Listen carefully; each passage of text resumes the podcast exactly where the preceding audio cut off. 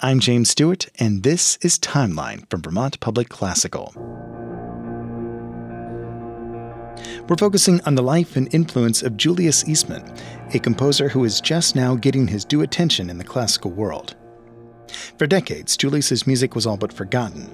That is until another composer, a friend of Eastman, got involved. I just sort of accidentally became a musicologist by collecting all of this work of Julius Eastman's. This is Mary Jane Leach, a composer, performer, professor, and a native Vermonter.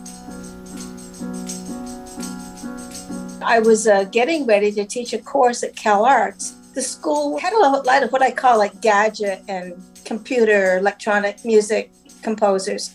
And so they said, wow, we want you to do a course on real instruments. So I thought, well, I've been always fascinated with multiples of the same instrument, you know, like nine oboes, and in Julius's case, it was 10 cellos. And I really wanted to have that, use that piece in my class.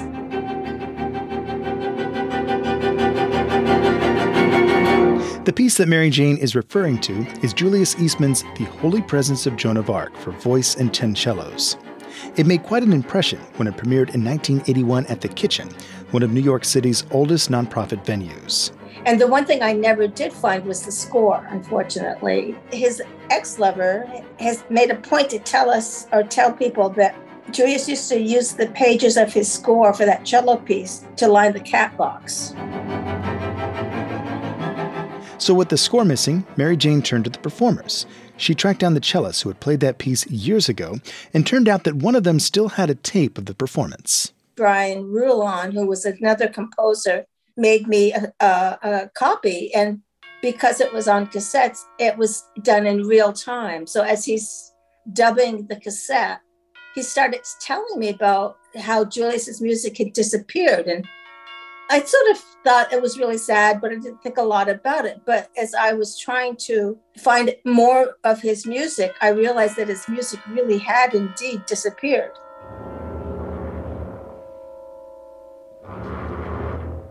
But Mary Jane wasn't going to let that happen. In fact, she decided to go deeper into unearthing Julius's life and background. It wasn't an easy job calling through all those old recordings. There were some that had been dubbed to cassette, and the rest of them were on reel to reel. And at that time, the reel to reel tapes were defective. The um, plastic and the emulsion had become separated. So if you tried to play it on a tape machine, the emulsion would come off, and then you just have a piece of plastic. So the thing is, you have to bake them at like at 200 degrees, and it's like a one-time solution. So you you bake them, and then you digitize them, and then bye bye tape. I was so traumatized by that whole process because it just seems like it's just guaranteed to get screwed up. And I had a dream that I found these bags of Julius's dirty clothes. and I dreamed that I washed them and then I put them in the cassette deck and they played perfectly. Surprisingly, between found archival tapes at the University of Buffalo and Northwestern University, Mary Jane was able to pull together an impressive collection of Julius's music. She then set out to share this collection with the world. I uh, produced a three CD set called Unjust Malaise, which is an anagram of Julius's name and I had uh, produced that for New World, and I thought that that would be it, but it turned out that it wasn't because people were interested in it, and at that point, people go, "Oh yeah, you know, I knew Julius, and did you ever check out this or check out that?" Unjust Malaise was widely influential and just the beginning of a revival of interest in Eastman's music.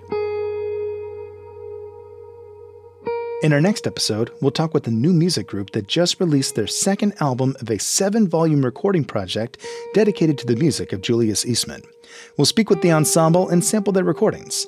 Stay tuned and follow the timeline at vermontpublic.org slash timeline.